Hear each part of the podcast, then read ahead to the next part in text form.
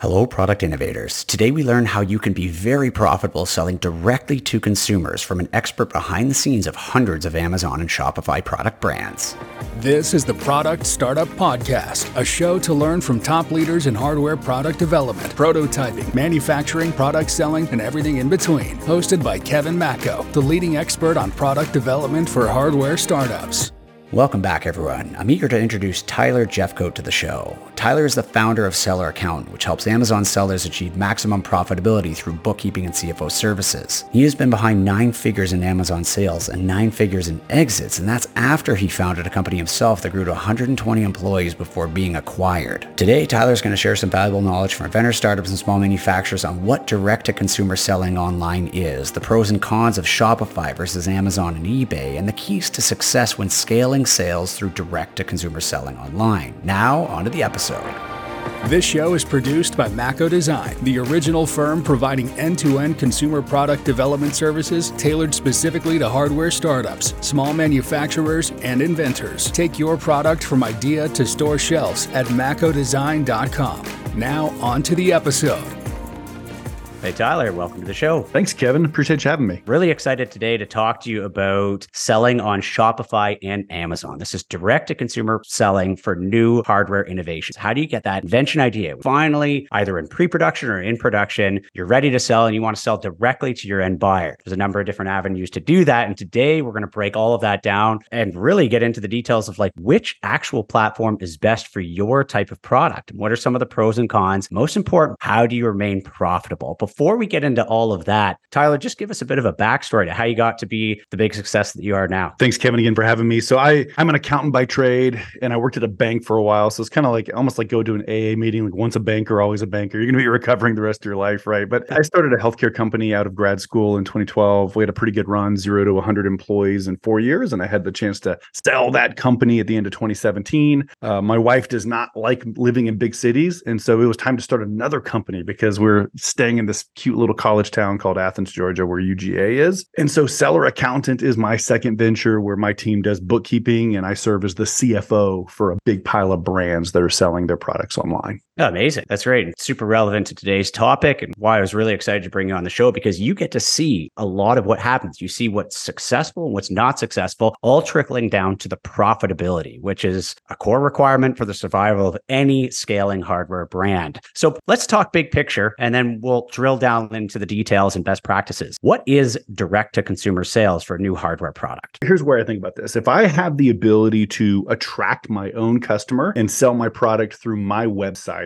I consider that to be direct to consumer. So, you know, I could have a TikTok strategy or an Instagram strategy or a YouTube strategy, but it generally funnels my customer to a shopping cart. The most popular shopping cart in the world right now is a company called Shopify. And I consummate that sale by them pulling the trigger and paying me. I ship them the product. Everyone's happy. That's different than a marketplace strategy when you think about old school eBay or now Amazon's obviously the million pound gorilla in the room. And so in both of those models, I'm I'm designing and developing a product. I want that product to end up in my customer's hands, but I'm either responsible for getting the customer myself, which is true direct to consumer. I've got to market, or I'm going to leverage Amazon, huge pile of buyers, right? I'm going to use their marketplace. Now I still have to pay Amazon ad dollars. It's just a very different marketing strategy. That's great. Very helpful. And I want to break down both of those. Let's talk about the Shopify platform, how it works, and then let's switch over, talk about the Amazon eBay marketplace, essentially, how that works. And then we'll we'll dive into both and figure out really what's best for your product to venture into this concept of direct selling online for a new hardware innovation. Yeah. So the way I think it, our most successful customers, Kevin, here at Seller Accountant, that are killing it on Shopify, have a really well designed, differentiated product. So I actually think about the kinds of things that your team does. Like your team will step in, design a truly new product. It really solves a problem that hasn't been solved before or solves it in a different way. And so there is a direct connection to a pile of customers customers that really want this problem solved. And so if that's your product, if you're the kind of product that really is kind of got a, it has a unique edge to it, it isn't just a Me Too product, then my ability or your ability to hang my own website, you know, I'm going to have my own real estate and then drive traffic to that real estate, Shopify's the real estate, is going to give me the ability to really be successful and I can be really profitable. And then just the flip side of that, Kevin, is if my product is a little bit more of a commodity, and I don't mean that in an ugly way, it just means I'm really just selling a staple that's simple. It's it's okay to sell a pen. It's okay to sell a coffee mug that isn't different. I just need to understand that people are very unlikely to search for my website, go to tylerjefcoat.com and purchase a coffee mug. They're just not going to do it. And so I'm going to need a marketplace to bring buyers. Almost think about like a flea market. I need somebody to bring the buyers into the room so that I can sell my more commoditized product. And so at Seller Accountant, what's really important for us is to make sure that our product strategy aligns with how they're selling the products. If you have a commodity, you're going to waste a lot of money trying to sell it on Shopify. If you have a really well engineered kind of intellectual property backed product, guess what? I want to try to own my customer, Kevin, so that I can capture more of the margin, you know, that kind of thing. That's so powerful. And it's really until you're in the industry, until you really understand that, it's hard to truly differentiate between those two and understand which is better for you. And typically, as a hardware startup, you don't have the resources necessarily to try everything, and especially to try everything and do it to a global standard. So you really have to pick your lane, at least to get in the door and A B test, figure out how that works and figure out how to do that really well. I really like the fact that you've identified the uniqueness of essentially building your own website and your brands. Just as a reminder to those folks who don't fully understand how Shopify works, it's basically a cart, a plugin for your own website. So it works more in the back end, or they also do have like a quasi functionality where they will kind of provide a website ish for you and plug into their Shopify backend. But for most intensive purposes, you imagine you're building your own website, making a cool website with an even better product and driving people to it. And then Shopify is handling, let's call it the infrastructure to allow those transactions occur. Now, why is that so important? Well, that's important because that website is an asset. And that's something you brought up as well. If you can bring your customers in, and especially if it's a unique, has new feature set that's solving someone's, you know, pain point or it's addressing an opportunity for them, they become very loyal. Well, loyal fans are more likely to seek you out and find your website and then become essentially a member, whether they just follow your website, whether they actually sign up for a newsletter, whether they become a customer. These are members of your overall community. And, and there's all kinds of different layers that you can do to build community around that. But that is so powerful to a new innovation because you control that and start bringing value to the community through your product. And the community in and itself becomes a major value point as well for that brand. I completely agree. And, and you said something really powerful there, Kevin. This idea of a whose community matters, right? The idea of a brand is really just which community or which tribe is the deciding factor on a customer buying something. And if I have that more unique product that does kind of attract a certain person, the 39 and a half year old guys that live in Georgia that love chess and play guitar, or whatever, like whoever, like my avatar, I love this product. Then if you send me an email with a new offering, I'm going to come to you to buy it. But what we realize is that some products are really hard to create that kind of customer like loyalty around. And that's okay. Those are the kind of products that need to be on a marketplace like an Amazon.com because I need somebody else to bring me the buyer. I'm just going to solve the problem. I'm not going to have a really unique customer experience. And, you know, multiple times per day, we'll have the Amazon truck pull up to my house, drop off a package. I don't know what brand is on that product. I just know it solves the problem that I pulled up the app to purchase a product to solve. And so just know, guys, it's okay to be who you are. I think that's the biggest thing we try to tell our clients is you can't make money getting distracted, but you can make money being focused in any of the core niches, uh, direct to consumer or marketplace. Just don't try to do both poorly. Really, that's the problem. That's great advice. Now let's talk about profitability, which is the core to really any scaling business, especially a hardware product business. If you truly want to become a large enterprise and to really grow your sales and become a huge brand, you must be profitable. That's a key ingredient, at least in time. Maybe not necessarily in the beginning. And there's lots of ways to grow to profitability, but it is important that profitability is an eventual target and a very important target that you try and hit. So let's talk about profitability on each platform, whatever one you want to start with. Oh, this is a good question. So, Amazon fees, uh, you guys probably heard of these, but fees on Amazon are high. If you sell a product on Amazon.com, most categories is going to be a 15% commission. Amazon just gets paid to facilitate the transaction. Thank you for helping us sell the product. But most of our clients at Seller Accountant also use Amazon to ship the product. So, there's an additional charge for the pick, pack, delivery. And this is really important, guys. My budget for marketing my product is directly related to how heavy the cost of goods sold is. And let, let me give you an example of this, and this will apply to Shopify and Amazon. If I'm selling a product for $100, right? If it only cost me $20 to buy and secure that product in the form of inventory, I'm going to have a larger budget to advertise or drive traffic to that listing than if I have a $50 cost of goods sold and I can only sell it for $100. In other words, the amount of the pie left over after my cogs, so that, that's the accounting jargon for cost of goods sold, the amount of the pie left over directly impacts how much I can afford to spend on ads. And as a rule of thumb, the more margin I have, the more freedom I have to to go direct to consumer and try to build my own social media audience and try to drive traffic to my own real estate in the form of my Shopify site. The less margin I have, the more I'm going to need to be crazy efficient. And to be honest with you, Amazon's more efficient than anybody else at getting product to move. And so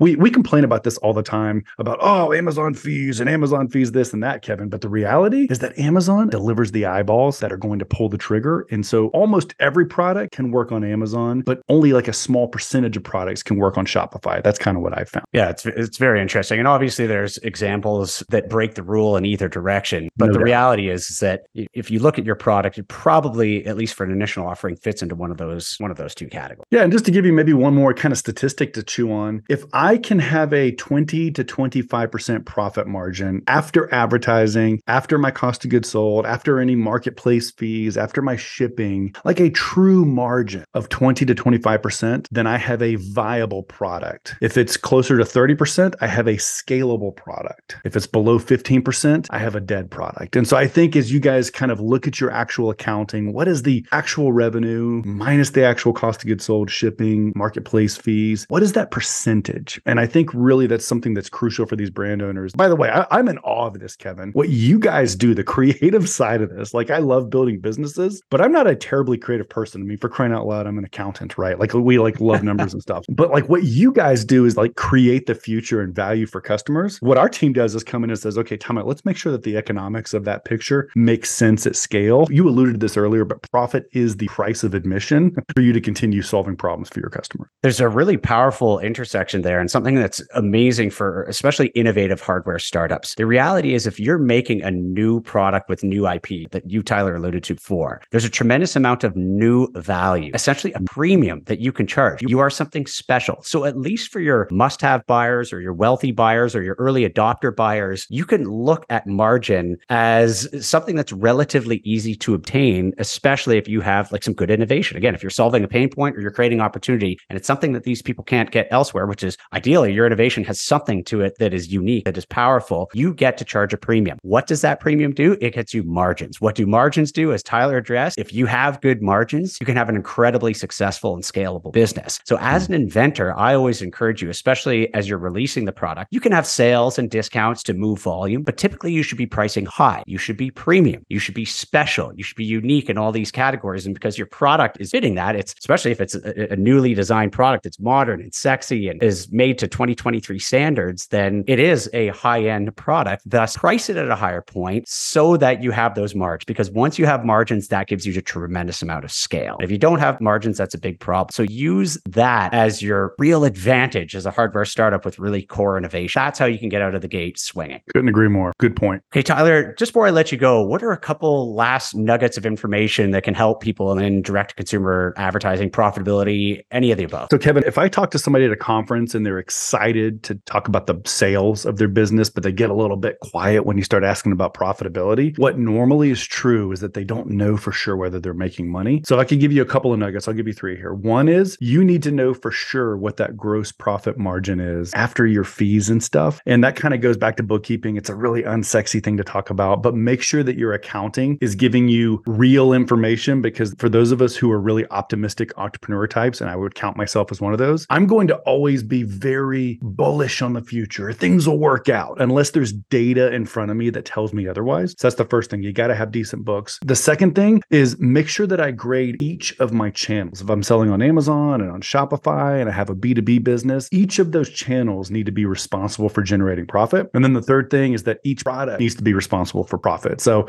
I can't tell you how many of our clients invented, designed, launched a really cool product, and then they launched the green one, the purple one, the blue one, the pink one, the green, you know, like all these variations, only to realize we're losing money on eight of these 10. Let's pare it back to the two that are working and not waste the resources. That's powerful advice. And I'd say on the flip side as well, as a hardware entrepreneur, know that probably your initial sales aren't going to be that profitable, but it's right. core to understand that it's trending in the, the right direction. And if you're doing this stuff and you have the correct accounting data, you, you can start to identify the trends. So if you are providing a sale and you're understandably, let's say, breaking even because you want to just start moving volume, or your initial manufacturing cost is on the higher side because you've only produced a small amount of units, that's okay. But you need to know how that's trending and factoring into the eventual plan. Because again, the goal is at some point, you need to start traversing into that profitability matrix. And then as you're into that profitability zone, let's call it, you need to increase that, get it to 30%, because when you hit 30%, that means you have tremendous statistical correlation to the likelihood of massive scale enterprise level growth in, in any case. So if you can trickle that back to your early stage numbers, get out of the gate swinging, do what you have to do to get early adopters. But as you start to grow and scale, improve your profitability. And I can tell you from the backside, on the manufacturing side, we do this at Mako Design. We go through layers of manufacturing, starting with short run, which is going to be fairly expensive per unit. Then we go into full scale manufacturing. And then we go to what we call cost down scale up manufacturing. And that's a level where we're, because we've now got volume, maybe thousands or even tens of thousands of units, we can put a tremendous amount of effort into testing a whole bunch of different ways to reduce the cost of manufacturing without sacrificing key quality or feature sets of the actual product. When you do that, it substantially increases that profitability gap. You also have economies of scale. So not only do you have engineering and costing down a better production run to reduce your actual unit cost, you have more bargaining power with every single stage in the supply chain. So both of those together, hopefully at that point in time, which is when you're actually starting to grow pretty substantially in terms of sales volume, that profitability is really what becomes incredibly powerful to the equity valuation of your business or using that to reinvest into future growth or you know, expanded products or whatever you want to do to expand the business quickly. Could not agree more. You guys need to hit rewind on the show about 30 seconds and listen to that again. That's spot on, Kevin. Well said. Very much appreciated, Tyler. And thanks again for all your words of wisdom today. Uh, we're at the top of the episode here. So thanks, and we'll talk to you soon. Cheers. Thanks, Tyler. Take care. Thanks for tuning in to this episode of the Product Startup Podcast. If you found some value in the show, please do us a huge favor and hit the like button and subscribe. If you have any questions, guest suggestions, or anything else, feel free to reach out to us anytime at our email, podcast at makodesign.com. This show is hosted by Kevin Mako, North America's leading expert on product development for hardware startups, and the podcast is produced by Mako Design, the original firm providing end to end consumer product development services tailored specifically to hardware startups, small manufacturers, and inventors. Take your product from idea to store shelves at makodesign.com. That's M A K O design.com. Thanks for joining, and see you again soon.